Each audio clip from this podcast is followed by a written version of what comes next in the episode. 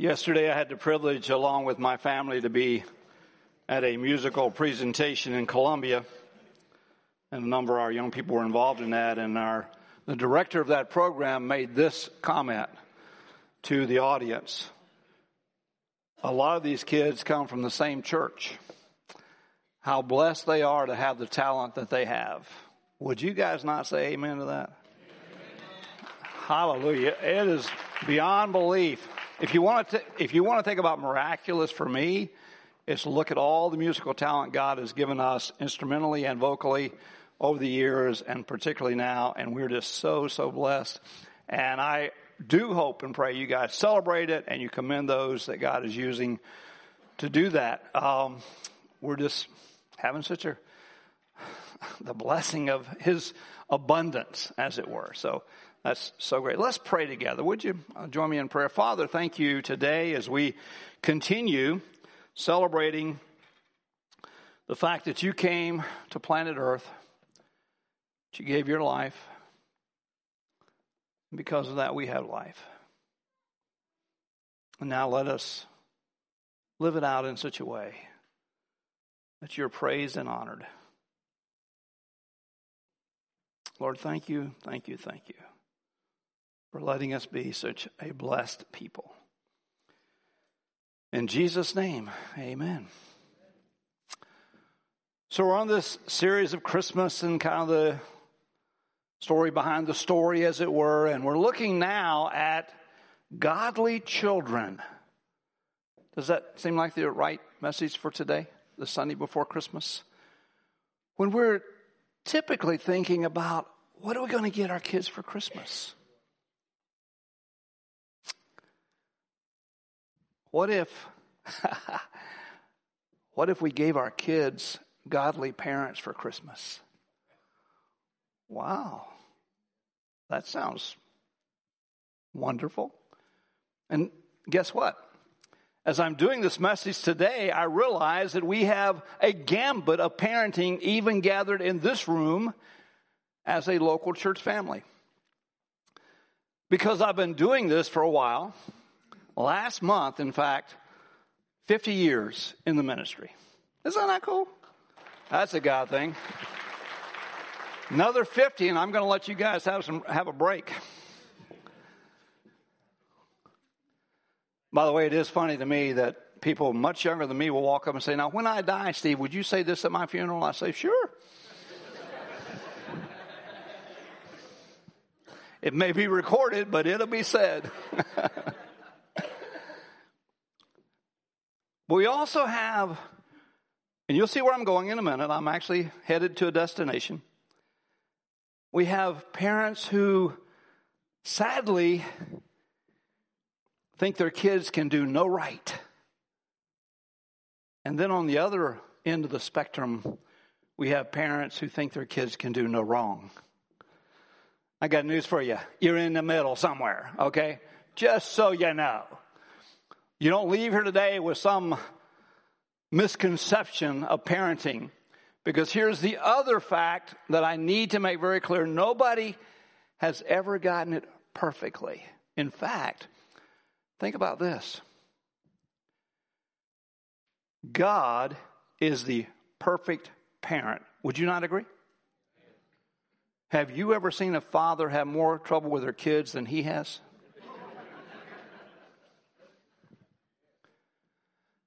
So, as we talk about godly children, we have to talk about godly parents. We talk about the fact that when we have those incredible, amazing, and wonderful baby dedications, you know what we're actually doing? We're dedicating the parents to raise the kids. And the parents, before God, are saying, that's what we will do. Now, again, it's like the Christian life. You can only do it with the help of the Holy Spirit. It's like marriage. You can only do it with the help of the Holy Spirit. To try it any other way is to fail miserably. I can promise you, you will. So please keep those thoughts in mind as we walk through this and we look at the scripture. Now, the birth of Jesus Christ was, was as follows. When his mother Mary had been betrothed to Joseph, before they came together, she was found to be with child by the Holy Spirit. Okay, let that resonate just for a minute.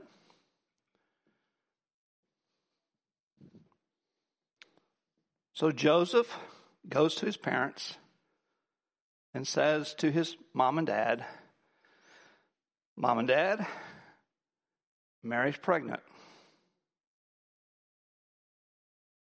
And then he uses a line we don't get to use. God did it.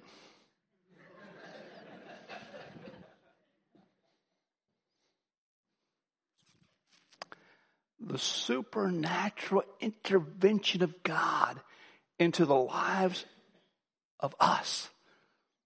Incredible. And Joseph, her husband, being a righteous man and not wanting to disgrace her, planned to send her away secretly. He loved Mary. In fact, you know, guys, I know we all have the have the same things about movies. Well, most of us, some of you guys may be different. Most guys like action movies, right? And most women like what? Love story movies, right? Okay. Have you ever noticed though at the end, it's all the same conclusion. We're all wanting for the guy to get the girl. It doesn't matter which one it is. It's, that's just the way it is. Now, in one case, a lot of people die getting there. In another place, another place, everybody's all warm and fuzzy. But in this story, not only is there the love and relationship that God does, but there is the adventure if you look at it closely. But when he had considered this, behold, the angel of the Lord appeared to him in a dream, saying, Joseph, son of David, do not be afraid to take Mary as your wife, for the child who, he, who has been conceived in her is the Holy Spirit. Or is by the Holy Spirit. She will bear a son. You shall call his name Jesus for he will save his people from their sins. Amen to that. None of us would be here today if this were not true. Now, all this took place to fulfill what was spoken by the Lord through the prophet. Behold, the virgin shall be with child, shall bear a son, and they shall call his name Emmanuel. This is my favorite Christmas word, which translates God with us. God with us. And he says in his earthly ministry, I will not leave you nor forsake you, but we, but I will be with you until the end of the age. And Joseph awoke from his sleep, did as the angel of the Lord commanded him, took Mary as his wife, but kept her a virgin until she gave birth to a son and called his name Jesus.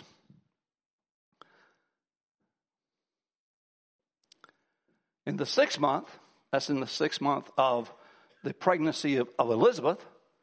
The angel Gabriel sent from God to a city in, in uh, Galilee called Nazareth to a virgin engaged to a man whose name was Joseph, of the descendants of David, and the virgin's name was Mary. Uh, at the risk of being, I don't know, accused of old fashioned If you're here today and you're a young person and you're still a virgin,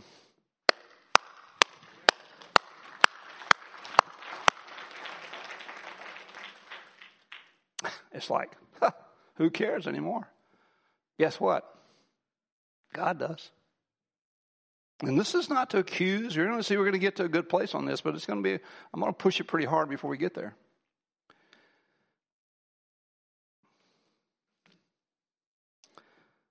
In fact, what's interesting, several years ago, a new translation of the scripture came out, and rather than putting the word virgin in the translation, it put young maiden. People pitched a fit. But here was the truth of it. In that day, in that culture, if you were a young maiden, you were a virgin. There was no difference. You just were. And by the way, I know we're talking about Mary here, but we're talking about Joseph too. Guys, you ain't off the hook. It's two sided. The last I checked, except for this one time, it took two people. So here's Mary. And by the way, they're both, this is important, they are both descendants of David. So they're both in the same family. I know that sounds like these folks must have been from the hills of Kentucky or something. But you have to understand, there were 28 generations from David to Jesus. So it kind of got spread out a little bit. And somehow, by the grace of God, or maybe even by the plan of God, these two people ended up in a small community called Nazareth that was the population, as best anybody can understand historically, was no more than 400 and probably not that big. But here they are. And here's the other thing that we're going to get to here in a moment. And coming in, he said to her, Greetings, favored one. This is the angel coming to Mary.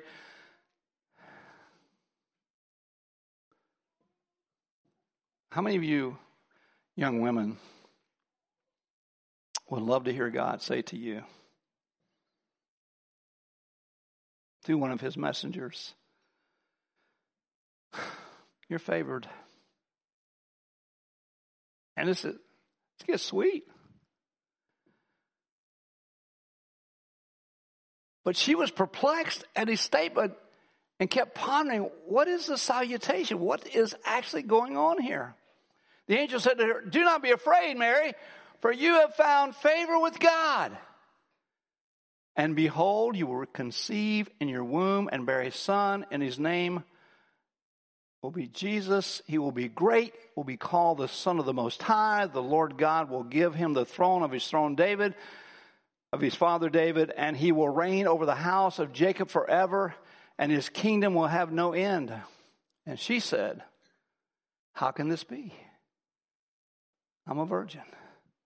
So now Mary goes to her mom and dad. I watched a really cute video this past week about this, and this young lady says, how, how does Mary go in and tell her mother and father that she's pregnant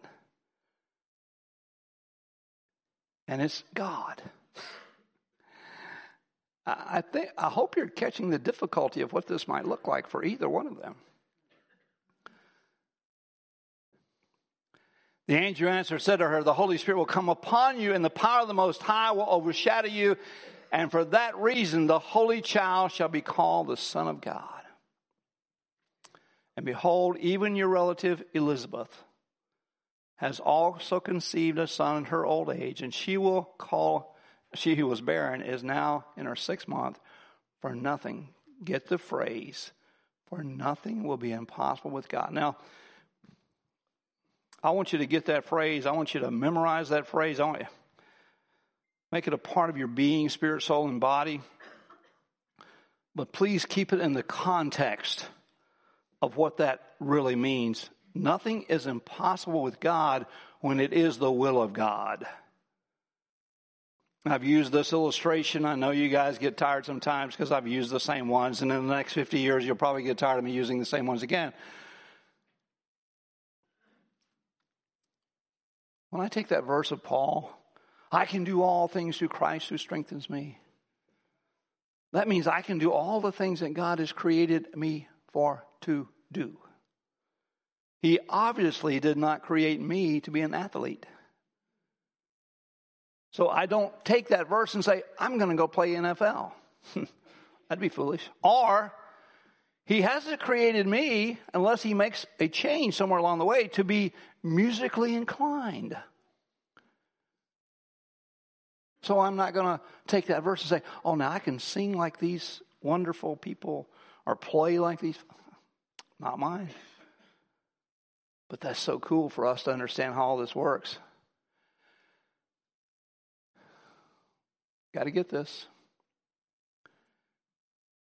Mary said, Behold, the bondslave of the Lord, may it be done to me according to your word.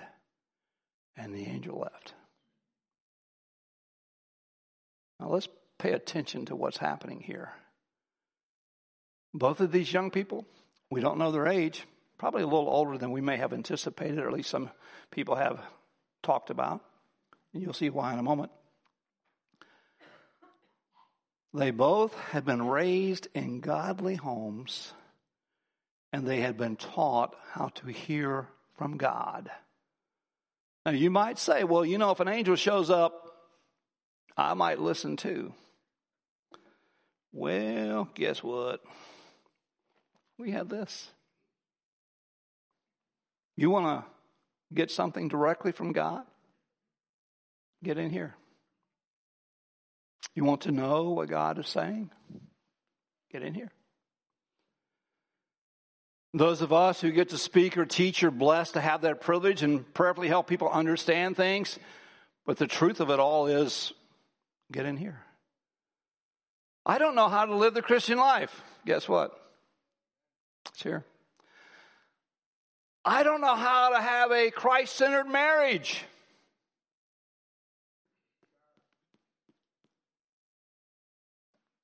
And now we're going to get to the topic of today. I don't know how to raise kids for the glory of God.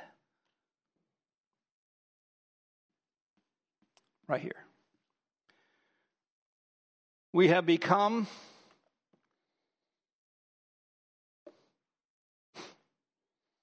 saw a commercial the other day. I don't know what um, what it was for. I don't care. But apparently, it was a fairly wealthy lady, and she's talking about how difficult it is for her to be a mom. And her friend is sitting there and says, She goes, Motherhood is so difficult. I'm just exhausted all the time. I'm just exhausted all the time. Maybe you've seen the same stupid commercial. And her friend says, But you have three nannies. She goes, Yeah, it takes a village, doesn't it? The point of that is we have now decided that somebody else should raise our kids. And we look for ways to, to make that happen. Rather than taking the time, expending the effort to be the parents that God is calling us to be. Desires us to be, and that's when that scripture that we just read, nothing is impossible with God. Nothing is impossible for any of us those of us who have children, and I'm going to say for us who are grandparents as well, to have the godly influence in the life of our kids or grandkids, or even great grandchildren for that matter, our nephews or nieces, or whatever it is, that we're related to them. It is nothing is impossible through Him. We have it all. In fact, the scripture says we have everything for life and godliness. The point is, there is no excuse. I'm so glad that we don't have excuses like we tend to want to claim. The angel left her.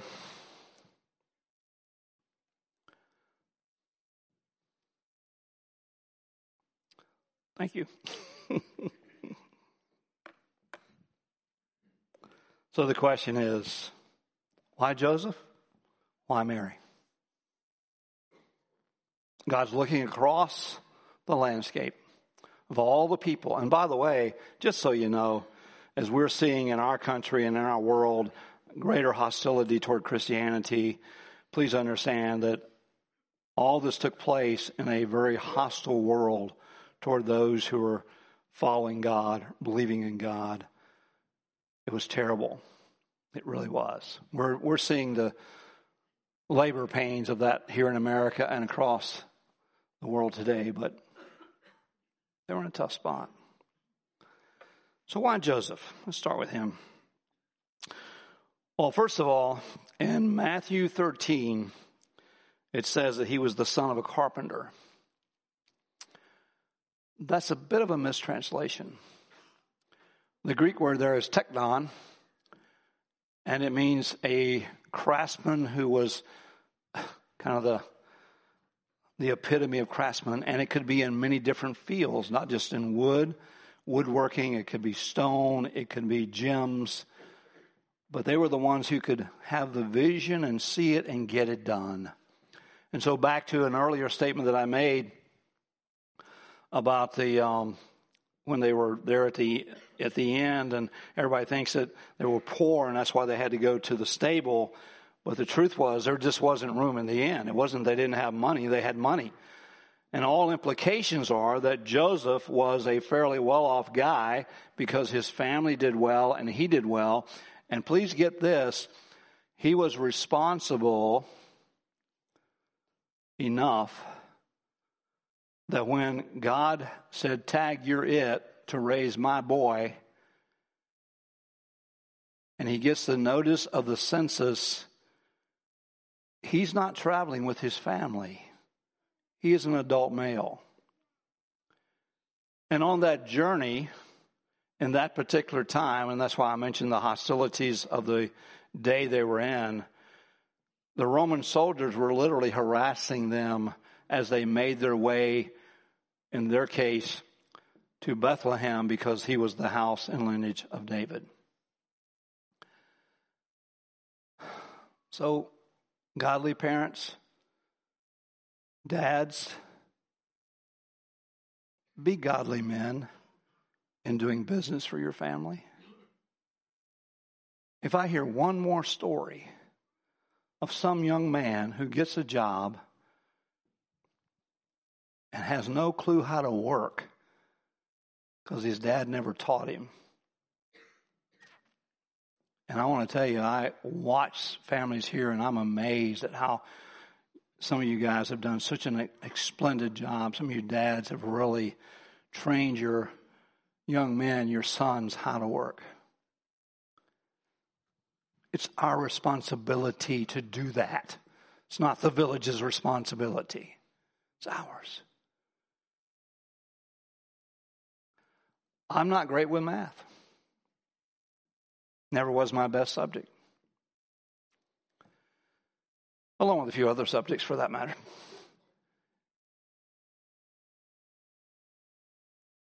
But I had to learn as a husband and a father how to help my family with this. Now, I was resourced by God through a wife and a father in law who knew finance. So grateful to Him for that. Godly fathers, don't dump all that on your wife. Be responsible. Oh, but more importantly, they're going where? To Bethlehem. It's a financial issue because of this, the uh, census, but it's a spiritual issue in leading the family back to the lineage. Dads, teach your kids and your family the Word of God. Oh, but you don't understand. My wife gets it so much better. I don't care. It's not the point. God is very clear in His Word that we are to lead our families. In business, yes. Work ethic, yes. But spiritually, absolutely. Now, you understand, I've been at this a while, as I said, and I've got a few years. Thank God for that. Two years ago, I guess, maybe three now, almost three.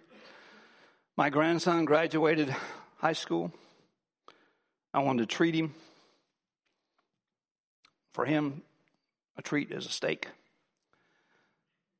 He and I went out. I came back from that little outing. I sat down and told Sheila, I said, I, I have just had lunch with a man of God. And that man of God is my grandson.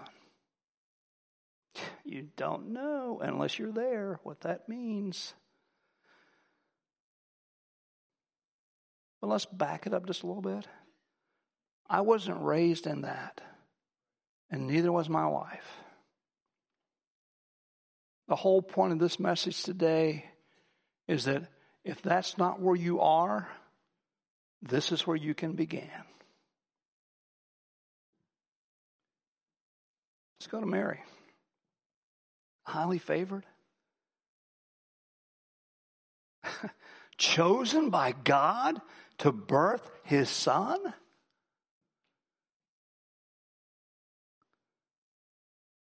All I can see is this incredible young woman who is so in love with God that when she is told that she will be impregnated by the Holy Spirit, she says, Be it unto me. Be it unto me. As God says. Now, both of those, it is crucial, crucial, crucial for us to understand they were raised in godly homes where they were taught to hear God. And I'm telling you, I hear people all the time say, I just can't hear God, I just can't hear God. Let me tell you what, God is more interested in you hearing Him than you are. So, a couple things, maybe. One is you're not going to the right place to hear. That's the word.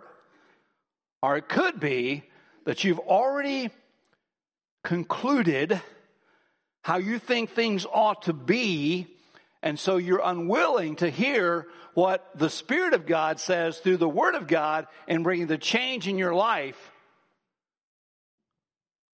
that God is requiring. I said in the beginning, nobody gets it all right. Nobody is perfect in this. But wouldn't it be wonderful if when we came to this time next year, you could say, but we have made strides in that area. We are now, we are now, oh, okay, well, let's just get all, we're actually having a meal together. It amazes me how many families don't have meals together. Some families, I guess, don't even have a table. Of course, I remember one guy saying that he could have saved a lot of money if he'd have bought a picture for his wife for her stove rather than buying the stove.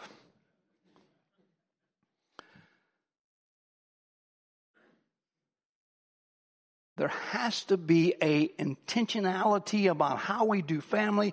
It starts, of course, in our personal relationship with God and then our marriage to our mate and then to our children. But we're talking today about Joseph and Mary who were raised in godly homes, who understood what it was to hear God and not just hear God, but obey God.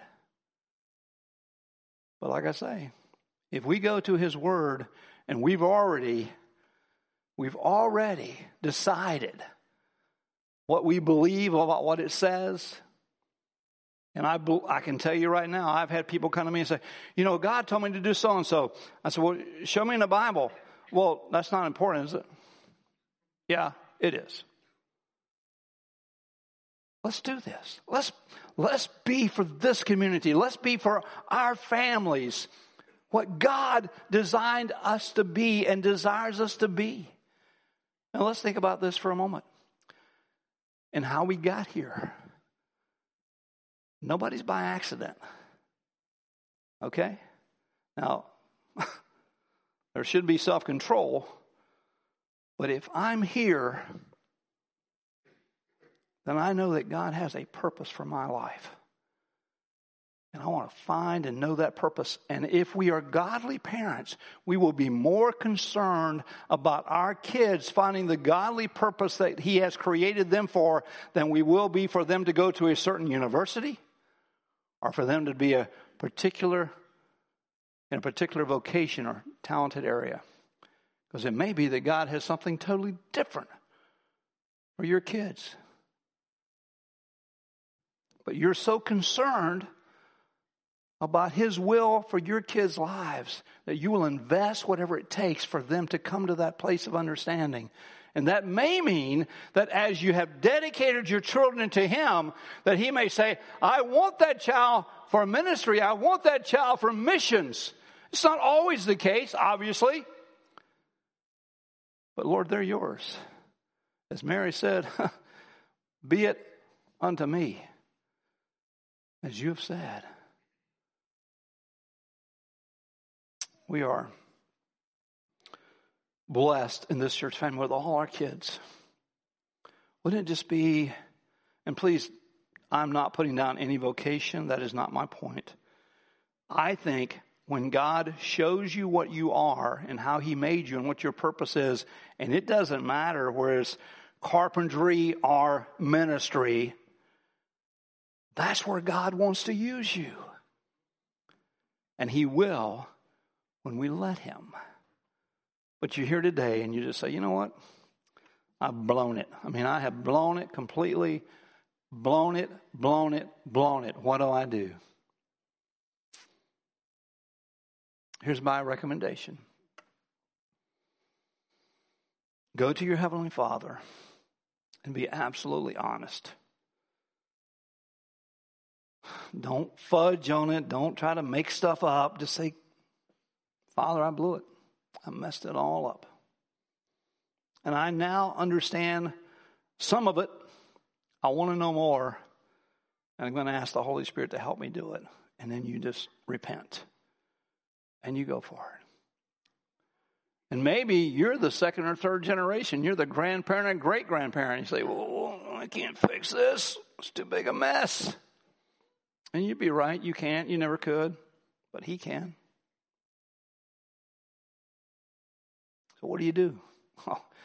You become the greatest intercessor for your family there could ever be. Well, you don't understand. My husband, my wife, they're not on board. On your face, God, need your help. My kids, they're out there on your face. Take this word, not not uh, potluck, not thinking that it's just magic. You wave the book over it and it fixes it all. Spend the time in it. Lord, what are you saying to me? So I have something to say to them. And I get that we were blessed in raising our children in a time when technology was not the issue that it is today. But as parents, you get to and you have to make those hard decisions about what kind of exposure your children have. Is a God given responsibility and opportunity. That's our God. That's a little bit more about Joseph and Mary. And tag, we're it. Don't be trying to hand your kids off somebody.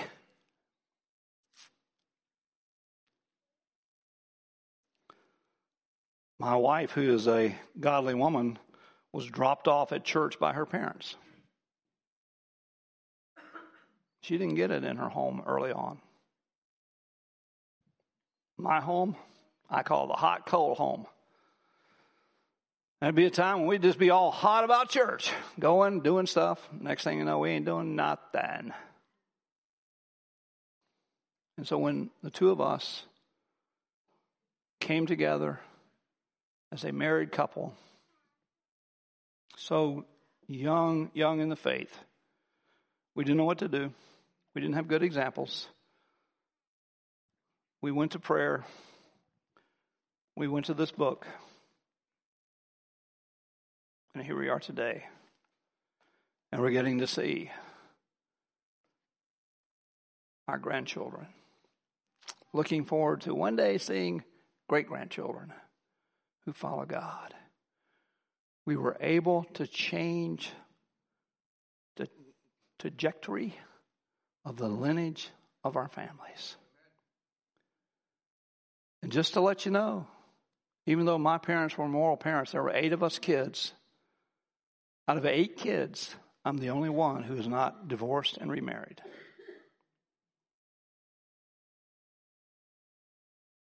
Sheila's family. All her family is gone, including her brothers, which she had two of. They're all gone. God chose us as He is choosing you to be the ones to change your family's heritage and legacy, but only when it's for His glory. Not just so we can have good kids that don't mess up We have godly sons and daughters who are able to hear God and obey God. What a blessing. What a blessing this church is to this community. in the fact that we have families that are living this and some are working at it and we're all trying to do this together. Don't stop. Don't quit. Don't give up. It is worth it. It is worth it. It is worth it. I promise you before God, it is worth it. God, we're your kids. We want to do this to reveal to this world that we're your kids, that we love you, that we want to honor you, and that's why we take your word. And we choose, we choose today, no matter where we are in this process, we choose to confess, we choose to repent, and we choose to step out in faith and obedience as men and women of God.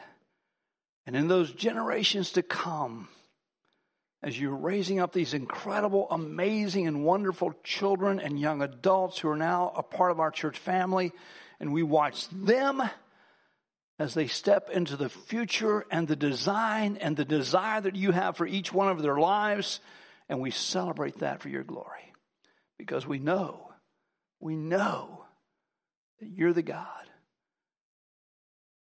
who does the impossible, even in our corrupt and crazy world. In Jesus' name, amen. So let me ask you this question Did you know? When you kiss the baby that God has placed in your life, that one day that child raised in a godly home will share the reality of eternity with a friend or a classmate or a coworker or maybe even a random stranger, and their eternity will be absolutely changed. Think about that. Think about that. As we live that example for them, walk it out in such a way that lives are transformed. And they know, they know that's the way it's supposed to be, and that's the way it is.